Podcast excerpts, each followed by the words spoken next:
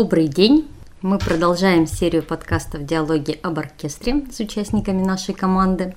И сегодня мы разговариваем с нашей замечательной флейтисткой Мариной Паниной. Марина, привет! Да, добрый день!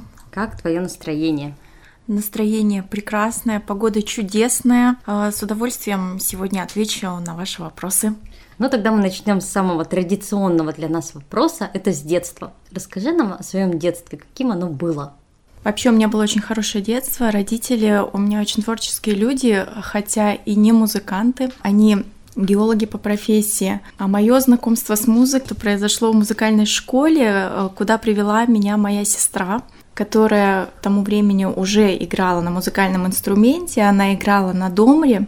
Глядя на нее, я тоже захотела пойти в музыкальную школу. И вот я помню этот момент, она отвела меня. И изначально я шла учиться играть на фортепиано в музыкальную школу. Но когда я пришла, мне предложили три инструмента. Это был баян, виолончель и флейта. Мне все эти инструменты вообще нравятся, но вот для себя я выбрала флейту. Вот с тех пор и играю, и детство мое прошло э, в занятиях музыкой, в концертах и конкурсах. А ты помнишь свой первый выход на сцену? Как только я начала учиться на флейте, сразу же меня стали ставить э, в различные концерты, выступать. Может быть, я не так ярко помню какое-то свое первое выступление на концерте, но я очень хорошо помню первый свой конкурс, это был городской конкурс, который проходил во второй музыкальной школе, на котором я выступила, и мне показалось, что очень плохо, а в результате мне дали гран-при на этом конкурсе. Вот с этого началась моя уже осознанная, наверное, музыкальная жизнь. жизнь да. А это сколько тебе лет было? Я думаю, девять. А ты во сколько пришла в музыкальную школу? Восемь лет. А родители поддерживали твой выбор музыки? Да, безусловно, они поддерживали, потому что они видели, что, наверное, это то, что получается у меня лучше всего в жизни играть музыку. А сестра у тебя играет? Да, сестра играет. А, также она продолжает играть на домре. Работает она в народном оркестре у нас в городе. А в чем, на твой взгляд, плюсы и минусы твоей профессии? Если объективно говорить, самый большой минус именно профессии флейтиста это в том, что флейтистов очень много, а работы для них в нашем городе очень мало. Это действительно такой факт. Это основной такой минус. Но а плюсов гораздо больше. Радость того, что ты делаешь, потому что флейта — это замечательный инструмент. Из таких интересных плюсов я скажу, что если флейтист, к примеру, поработал хорошо в детстве, в годы обучения, скажем так, приобрел какие-то навыки и базу, то потом достаточно легко работать, достаточно легко играть, и ты просто уже играешь и получаешь удовольствие. И в чем вот э, тоже отличие флейтиста от скрипачей. То есть скрипачам, к примеру, я знаю, что если ты не позанимался один день, это катастрофа, да, там два дня это еще хуже. В этом и есть плюс э, флейты, что если ты создал себе какую-то базу в детстве и в юношестве, то в принципе, ну, я могу сказать по себе, что даже если можно не играть там два месяца, ты берешь флейту и, ну, хорошо можешь продолжать играть. Может быть, это только мой опыт такой. А скажи, после а, школы музыкальной ты какое образование дальше получала? После музыкальной школы э, я пошла учиться в музыкальный лицей. Потом нас сразу переводили на третий курс колледжа, и потом мы сразу же поступали в академию. А, а скажи, э, ты помнишь, как ты пришла в духовой оркестр? Ну, на самом деле я всегда мечтала играть в оркестре. Всегда мне хотелось именно выступать в каком-то коллективе. А духовой оркестр, вообще я обожаю звучание духового оркестра, потому что это неповторимое праздничное звучание. Поэтому, когда мне ну, предложили работать в духовом оркестре, я очень обрадовалась этому факту. Я помню, что были и другие претенденты на это место.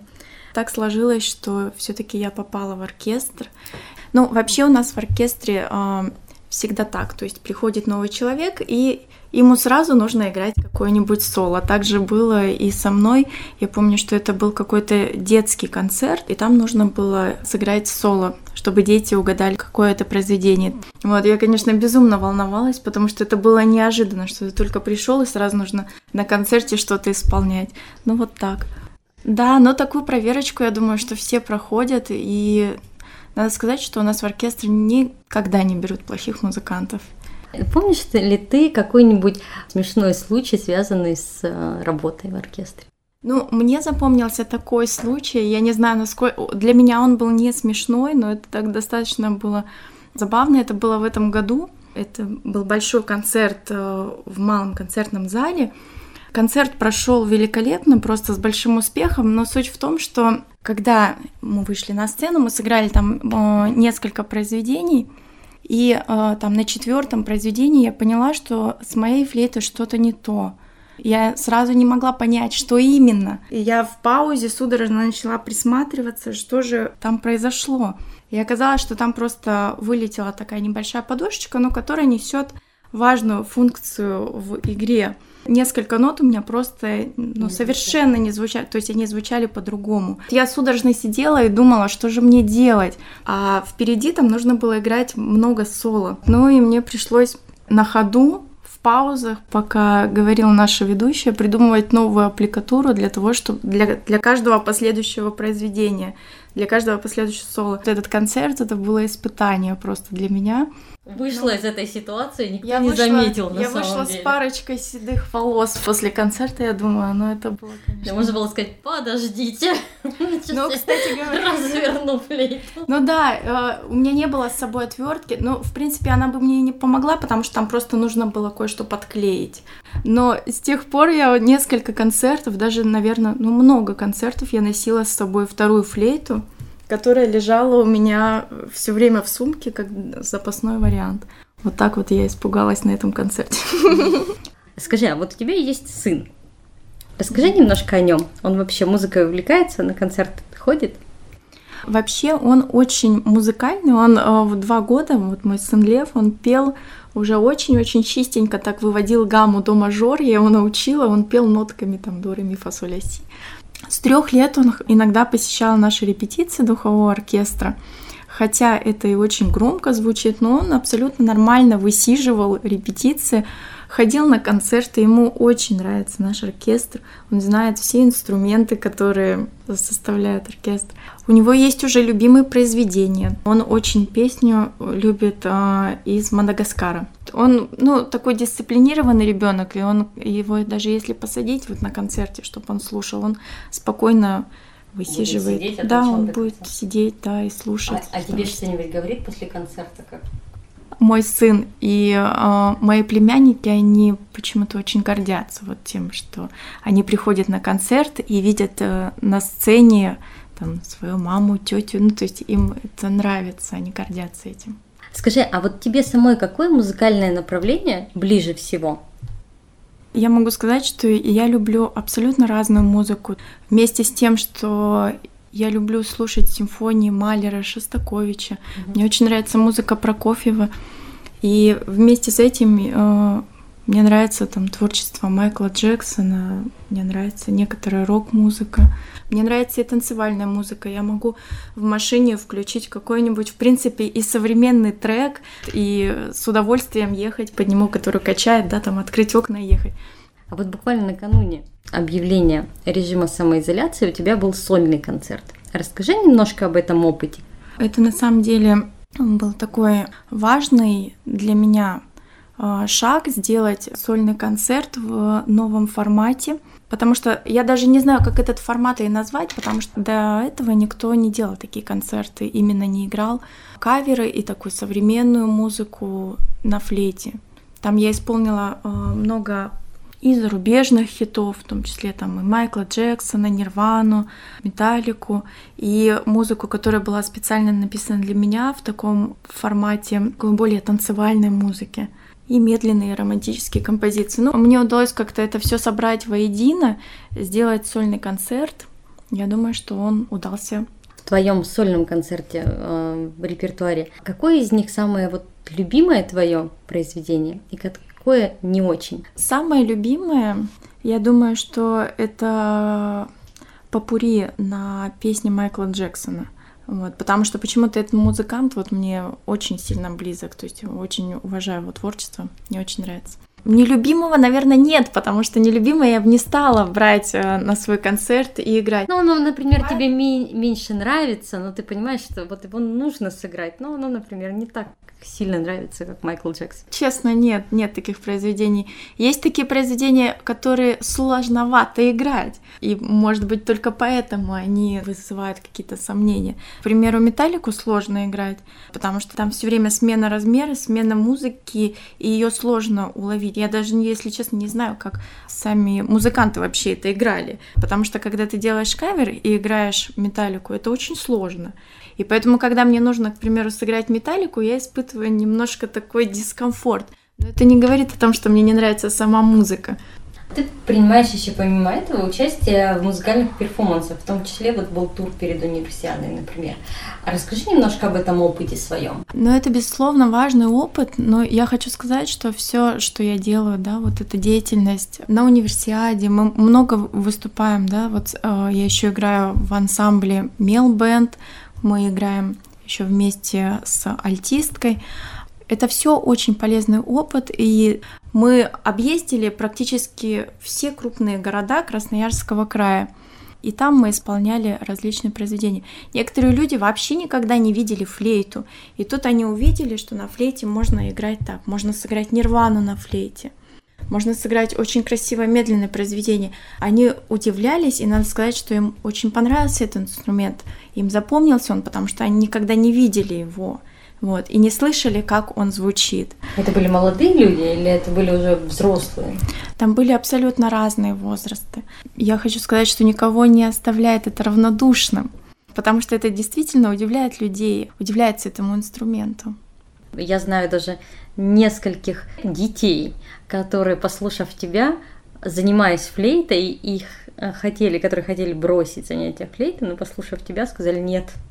Нет, мы будем продолжать. Все-таки флейта это круто. Это действительно очень важно для меня, да. Вот э, те клипы, которые э, мы делали, э, их смотрят люди, вот, и это как бы э, тоже несет определенную миссию для того, чтобы люди больше узнавали об этом инструменте. Конечно, есть инструменты просто, которые люди хорошо знают например, и любят, да, например, саксофон. Это такой общенародный такой инструмент, который все знают. Вот, скрипка, фортепиано. Ну, самые такие, да, распространенные. Самые распространенные, которые люди, люди любят слушать, и они знают, что это такое. Вот, когда э, ну, э, обычный человек видит флейту, они, э, иногда называют инструмент там дудочка, э, свирель, свиристель. Ну, то есть бывали случаи. Э, и важно, чтобы люди узнали, что это флейта, как она может играть, как она звучит, э, и насколько это здорово и красиво, и разнообразно может быть. А, скажи, пожалуйста, а у тебя было когда-нибудь желание или, может быть, планы а, самой заниматься сочинением музыки? Вообще, я думаю, что сочинение музыки — это то, что дается свыше. Все-таки для этого нужно именно родиться композитором. Я бы очень хотела, но такого таланта у меня нет. Вот, именно сочинительского. Вот. Я думаю, что вот исполнять другую музыку, это как бы вообще я исполнитель, по сути.